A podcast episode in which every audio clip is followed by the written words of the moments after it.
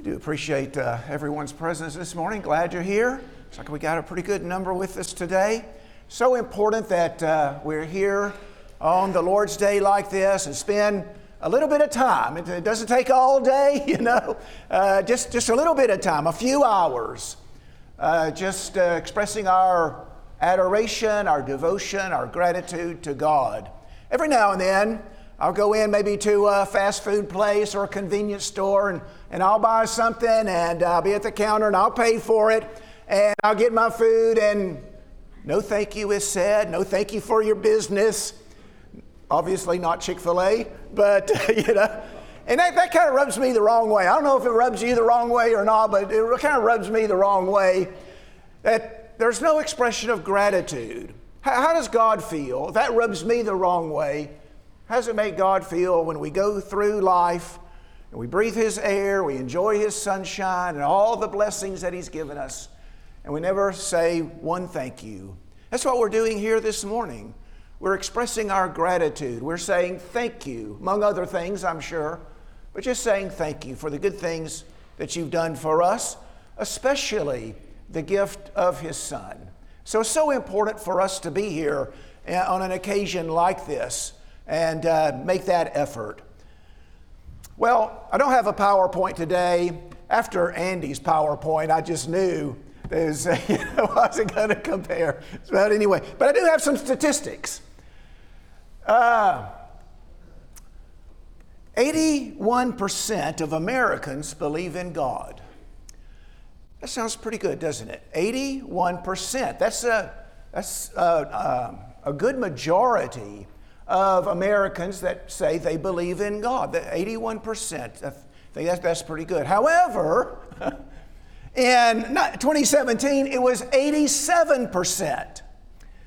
And from 1944 to 2011, it was 90%. So 80%, 81%, that doesn't sound all that good anymore, does it?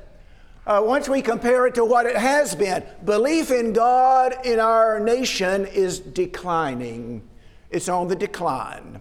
And it has been for a little while. Another statistic suggests that 68% of young adults believe in God.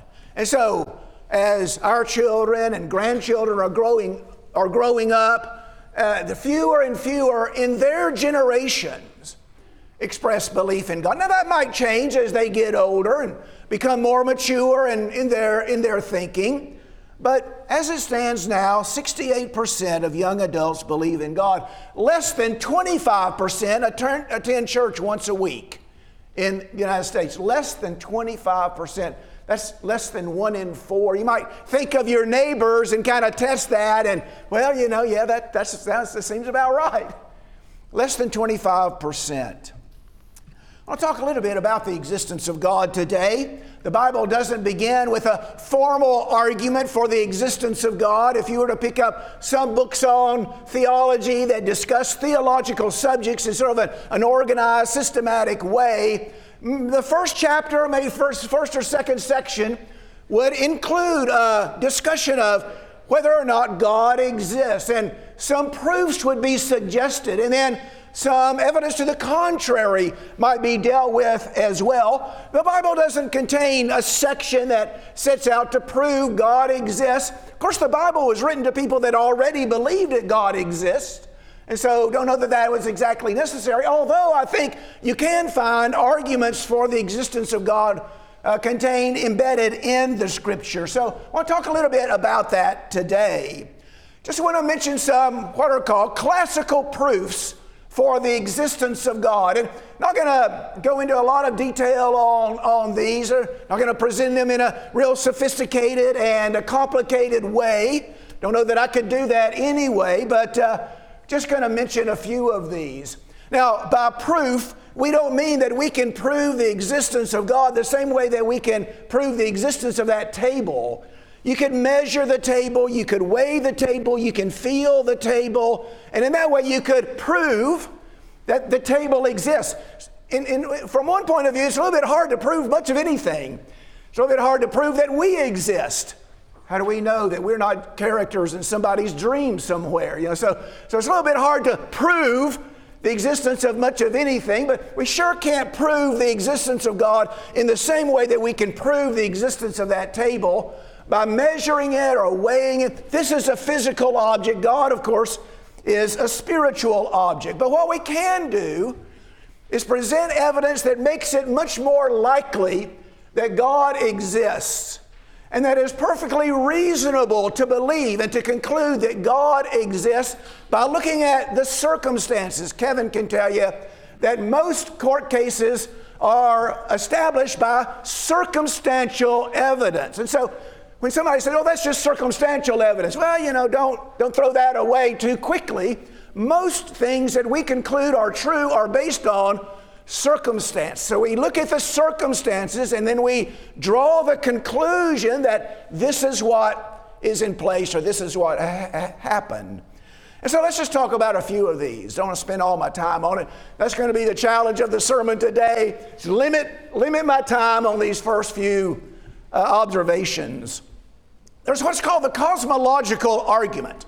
The argument is that everything we experience is the result of a cause and effect relationship. This building is here because somebody built it. In this case, Frank and the people that worked with him. We appreciate that a great deal. And so the building is here as a result of a cause. It's the effect of a cause. The United States exists because at a certain point in time in history, some men got together and they formed a government and formed a nation. So that's the result or the effect of a cause. You and I are here because we've been begotten by our parents. So everything we experience is the result of a cause and effect relationship. The universe is here. It's obvious to us. The universe is here. There must be something that caused it to come into being. And that something would be God. And that's called the cosmological argument. The second one that I want to suggest, incidentally, Hebrews 3 and verse 4 says that every house is built by someone. The builder of all things is God. So every house is built by someone. There's that cause and effect. The builder of all things is God. And so, as I said a moment ago, you can kind of find these arguments maybe stated in one form or another embedded in the scriptures somewhere. The next one is called the teleological argument. And that has to do with the complexity of things as we find them in nature, the design of things, and the purpose of things that we find in nature. So teleological is from the Greek word, means the end or the purpose. And so this is an argument from design and complexity and purpose. You know, purpose, the word purpose suggests intellect, doesn't it? You know, you did that on purpose. You did it deliberately. You had something in your mind that you wanted to bring about, and so you purposed it. And so if something has purpose, that suggests that it's designed in order to bring about an effect. And anyway, so this is an argument from design and complexity and purpose. If you were walking along the beach and you saw a watch in the sand, no one would conclude that, well, you know, as a result of millions of years of sand rubbing together, the wind blowing the sand around, the water washing up on the beach and moving that sand around, the salt air, the sunshine, the cold, as a result of all that, this watch was produced. No, nobody would believe that. There's too much design. It's too complex. And so a reasonable person would conclude that someone made the watch for the purpose of telling time. And so all that complexity and the design and the obvious purpose suggests an intelligent being made it for a purpose. Now, if that's true of a watch that you might find on the beach, how much more is that true of the human body? Think of the complexity of the human body and the universe altogether. There's kind of a subset of this called irreducible complexity. I'm not going to spend much time on it. It's a little bit complicated, but I'll try to convey the idea as well as I can. The idea of irreducible complexity is this. There are complex systems in nature, complicated systems in nature, including the human body. These systems consist of several elements, all of which must be in place and work together with the other elements for the system to produce the benefit. There's a system, has several different elements involved. They all have to be in place and they all have to work together in order to produce the benefit. If one of them is absent, or if they don't work together in the right way, well then the benefit is not achieved. In fact, damage and harm and destruction might be the result. There is no reason to produce element A of the system by itself, or element B of the system by itself, or element C of the system by itself. A, B, C, D, and E are all needed and all need to work together in the right way in order for the benefit to be produced. And so just looking at the complexity of the system suggests to us this was done on purpose, you know. There's design here, there's complexity here. This can't be an accident. The third argument for the existence of God, incidentally, Psalm 19, verse 1, the heavens declare the glory of God. You look at the heavens, and you consider the heavens, and the complexity and the design and all of that, and you can see the glory of God. The ontological argument comes from a Greek word that means being, ontos, ontological argument. Now, this argument is based on reason. Now, the other two arguments were, let's look at nature, let's make an examination of nature, and then draw some conclusions. This one doesn't approach the subject in that way. It begins with a definition. God is that being greater than which nothing can be imagined. Let's think about that. God is that being greater than which nothing can be imagined. It's pretty good. Pretty good definition of God, isn't it?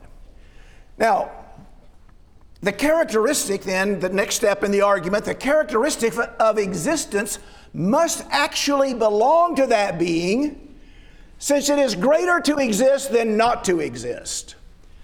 Now, did you follow all that? God is that being greater than which nothing can be imagined. That being must exist because to exist is greater than not to exist. So just another argument. And then the final one we're going to suggest is the moral argument. People in every culture throughout history have had a sense of right and wrong. Everybody has a sense of right and wrong. No matter where you live, no matter when you live, you have a sense of right and wrong. And the remarkable thing is that what is considered right and wrong is very similar from culture to culture. Now, there are differences, of course, from culture to culture, but everybody has a sense that this is right and this is wrong, this is right behavior, this is wrong behavior. And most everybody believes it's wrong to kill just indiscriminately. To go around killing people would be wrong. Stealing and taking what doesn't belong to you would be considered wrong. On the other hand, being generous and kind and thoughtful and administering justice or fairness would be considered right. Where do we get this sense of right and wrong? And why is it so similar as we think about various cultures in time? All of us have a sense of ought that sometimes stimulates us to act contrary to our inclination towards self-preservation. In other words, sometimes a person will put himself in danger, risk his own life, for the good of someone else, and he feels like he ought to do it. Now, really ought to do something. Where do you get that sense of ought? It can't just be a natural thing because naturally we want to preserve ourselves, and I'm willing to risk my life to save someone else. I might not even know that other person. Where did it come from? Well, it came from God. Well, just make a few observations about these. You know, people have a natural tendency to believe in something greater than the human race. Idolaters believe in something greater than the human race. You know, even skeptics have an idea of that thing of which they're skeptical. You know, They have an idea about what God is. So most every day, they might convince themselves that he doesn't exist, but at least has an idea of what he thinks doesn't exist. So all of us have a natural tendency to believe in something greater than ourselves. And again, some convince themselves that that greater being, God, doesn't exist, but there's good evidence that he does. It's good evidence that he does. Some of the proofs are more convincing than others. You know, we'd all acknowledge that. You might think that ontological argument, that doesn't make any sense at all to me. Some proofs are more convincing than others. In fact, all of them have been critiqued and been rejected. But taken together, take all of them together, provides good evidence that God exists. Remember we talked about proof and circumstances and drawing conclusions and things like that. Take all those together, it's good evidence that God exists. And then the last observation I'll make, not the last point in the sermon, but the last observation I'll make at this time is that we don't require absolute proof for the existence of God. There's evidence that he exists, but the Bible says we walk by faith and not by sight. And so we're not going to be able to prove that God exists in the same way we prove that the table exists, nor should we be expected to, nor do I require it. After all, God says, I want people to believe in me. Now I'm going to give them good reason to believe in me, but they're going to have to take that step and put their trust and faith in me and believe in me. Hebrews 11, verse 6, you remember this passage. Without faith, it's impossible to please him, for he comes to God, must believe that he is. But he's a rewarder of those who seek him. And so we believe that God, that's what God wants from us. He wants us to believe in him. See, we don't walk by sight. That's what some people want, I think. They want to be able to walk by sight. I want you to prove to me that God exists in the same way you can prove to me that the table exists. No, it's just not going to happen that way. Because God wants us to put our faith in him, believe that he is. Now, he's the rewarder of those who seek him. Well, you might imagine that there are some responses to these, and there are arguments against the existence of God. Here are a few. What I call the naturalist argument. The argument goes something like this.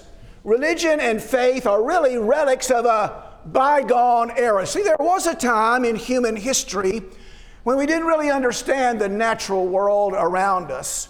We didn't understand the thunderstorm. We didn't understand why the sun comes up in the east and goes down in the west. And we didn't understand why the moon goes through its various phases.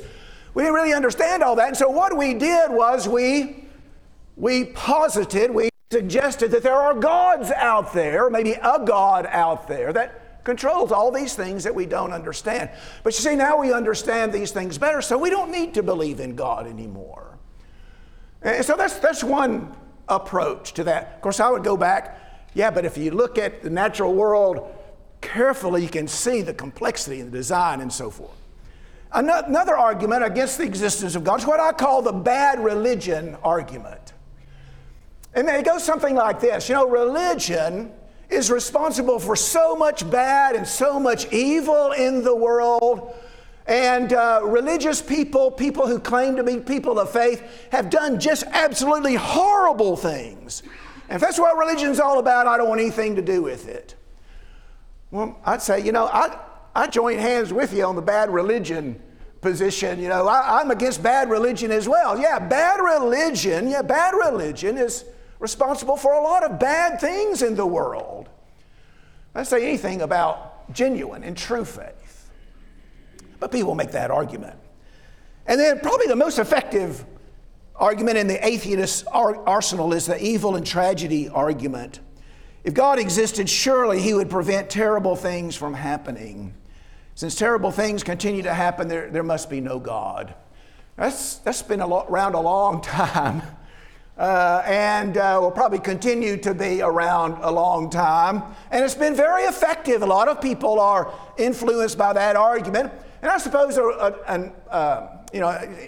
a good, complete response would take a long time. Suffice it to say, we don't live in the world that God intended. We live in a fallen world, and we've brought many evil things and terrible things upon ourselves. And it wouldn't be right to lay these at the feet of God. Now, my purpose is not really to answer all those in detail, but I want to take our thoughts now to another place. Let's suppose that the skeptic is right. Let's just say, okay, for the sake of argument, there is no God. Okay, now what? What if there is no God? So let's just think about the consequences or the implications of that. If there is no God, the Bible is not the Word of God. You remember the passage in 2 Timothy chapter 3 is familiar to most of us, I think, anyway.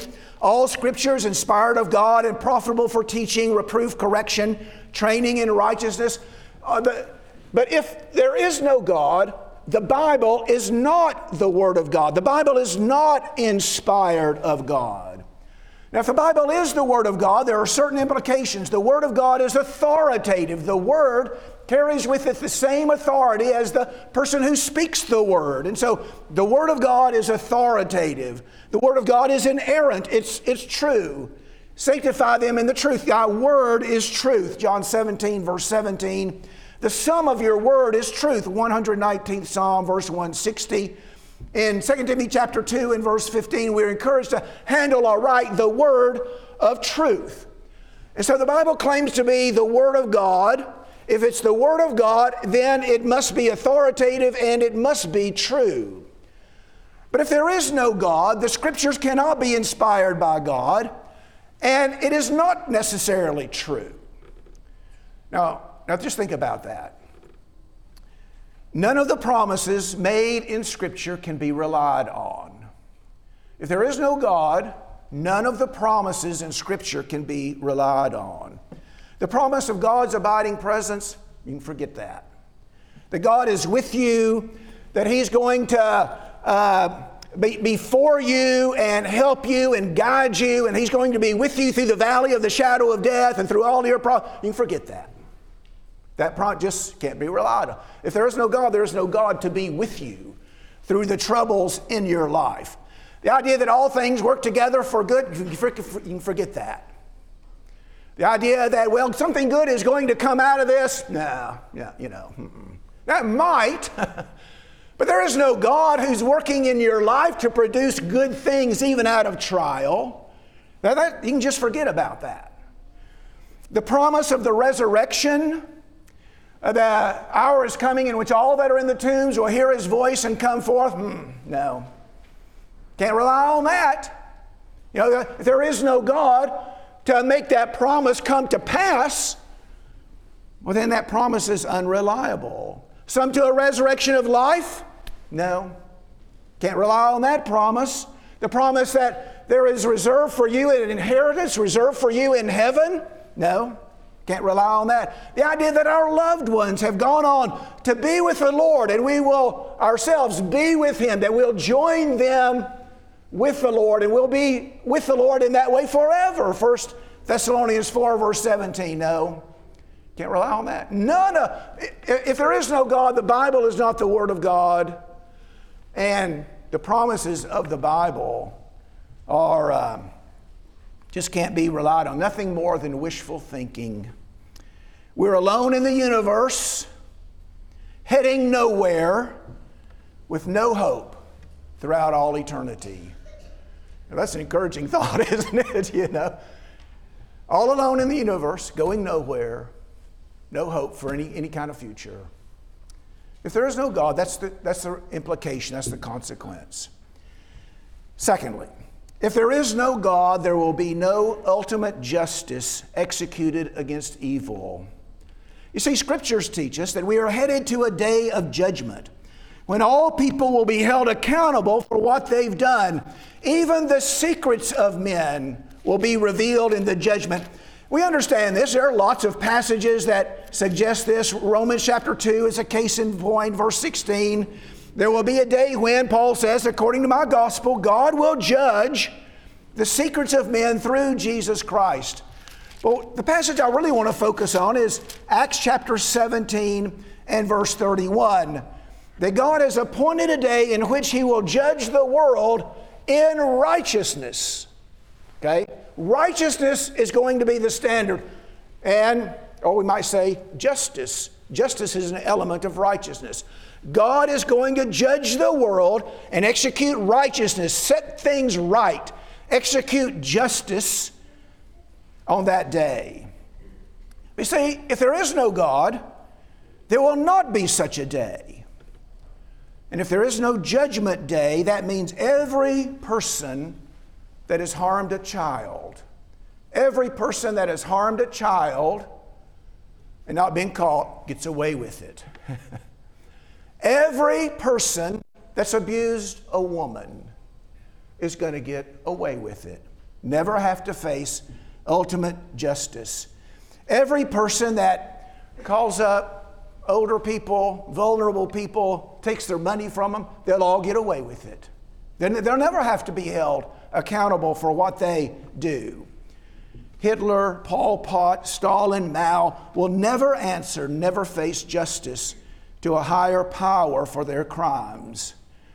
If there is no God, there is no day of judgment, and there is no justice. Thirdly, if there is no God, there is no standard for morality. See, morality is founded upon the character of God. What is right because it's consistent with the character of God. What is wrong because it's inconsistent or contrary to the character of God. You remember passages like 1 Peter chapter 1, you will be holy, why? For I am holy. And then in 1 John chapter 4 and verse 7, that we're to be righteous as He is righteous. That should be chapter 3 and verse 7. The one who practices righteousness is righteous just as He is righteous. The Scriptures teach us that we're made in the image of God. Genesis 1 verse 26 and 27. And Jesus confirms that as well. That we were made, remember, have you not read that He made them in the beginning? Jesus endorses the Genesis account of creation. We're made in the image of God. And as a result of that, we are to reflect or to imitate Him, our Father. So Paul says, Ephesians 5 verse 1, therefore, be imitators of God as beloved children. If we are His children, if we're made in His image, we are to imitate Him.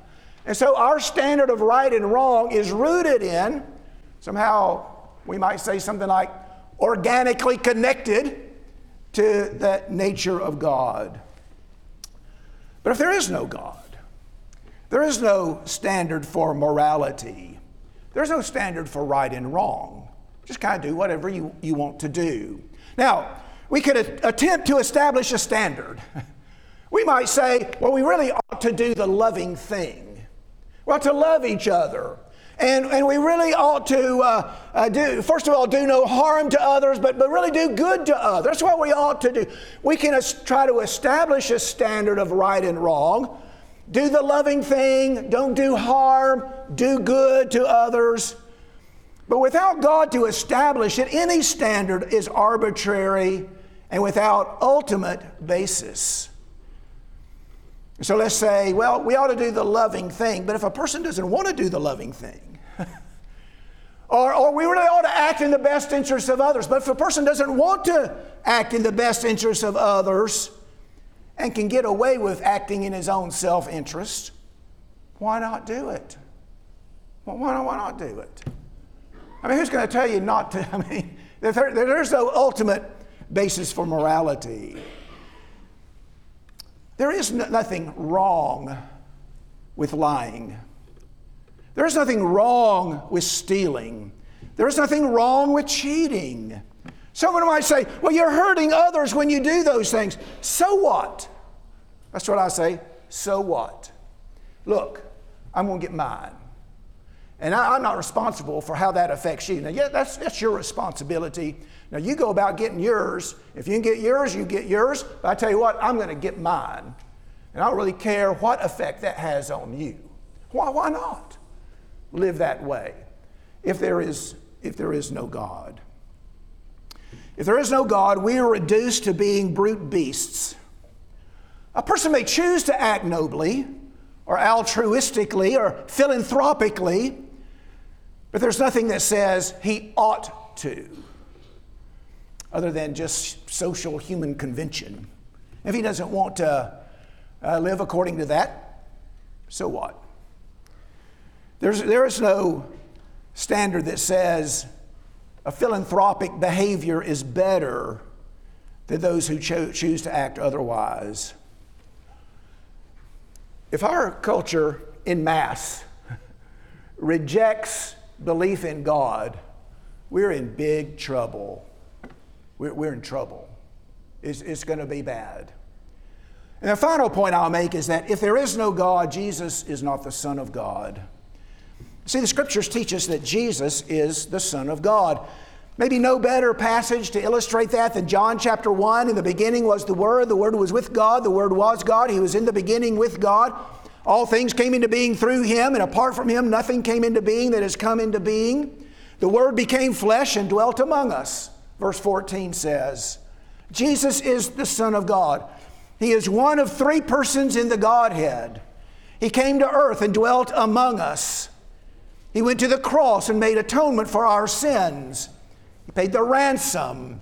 He was the propitiation for our sins. He made the necessary sacrifice to atone for sin. No ordinary human being could do this.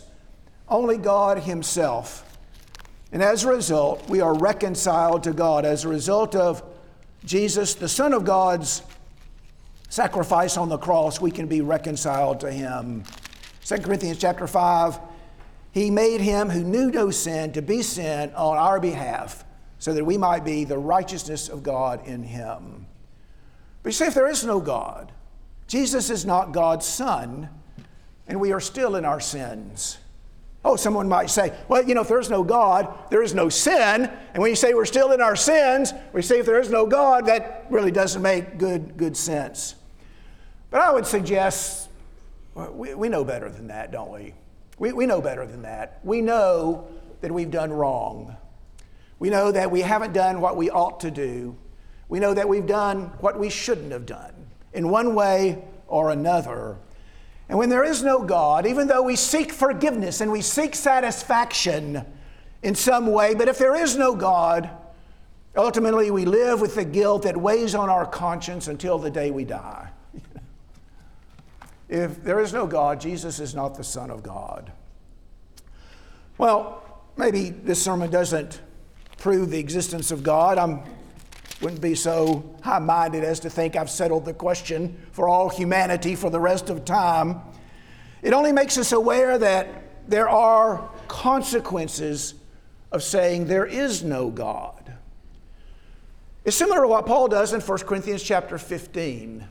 Remember in that passage, Paul says, now there are some of you who are saying there is no resurrection of the dead. Now I want you to think about the consequences of that statement.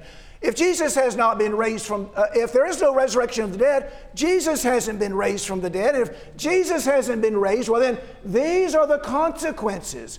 We're still in our sin. Our preaching is vain. Your faith is vain. The loved ones who have gone on are not with the Lord, and so forth.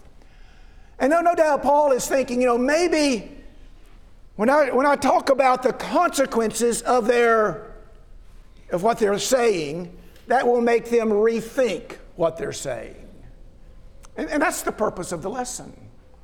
Wow, you know, if there is no God, the Bible's not the word, the promises of the Bible, I can't count on them. Well, you know, if there is no God, there is no justice in the world. If there is no God, there's no standard. You know, I hadn't thought about all of that. Maybe I should rethink my position when I say there is no God. So that's what I want us to do. Just think this through and think about the consequences of what we're saying. I think sometimes people think, well, you know, I want to be able to do what I want to do. And so I know that God prevents me from doing what I want to do. So what I'm going to do, I'll just erase God. That way I can do what I want. Yeah, well, the consequences are a lot more serious than that. And we need to think about it a little bit. Let's pray together. Our Father in heaven, we're thankful for the opportunity to meet together and to study together to worship you and to express our gratitude and our adoration this morning. We pray, Father, that the things we've done here have been pleasing to you. We're thankful, Father, that you've made yourself evident to us, that if we're open, if our eyes are open and our minds are open, well then the evidence that you are is all around us. Everywhere we see the world, everywhere we see order, everywhere we see those things, we see your handiwork. And Father, we're thankful that you've revealed yourself to us in that way. We're thankful that you've revealed yourself to us in the Word, that you've revealed your will to us, that you want to have a relationship with us. You want us to be your children. And so you've made that possible through the Word that you've revealed. Help us, Father, to see what you would have us to do so that we might have fellowship with you. Our Father, we pray that our faith in you will grow more and more firm as the days go by. And when we're presented with objections or disagreements, that we'll have the wherewithal to be sure in our faith and be able to present reasonable, rational faith to others as well, so that they might come to know you as we do. Our Father, we pray that you'll go with us today, that you'll watch over us, that you'll keep us in your care, provide the things we need. We're especially thankful for the gift of your Son, that he died for us, that we might have the hope of heaven one day. It's in his name that we pray. Amen. If you're here today and you want to become a Christian, you're not a Christian.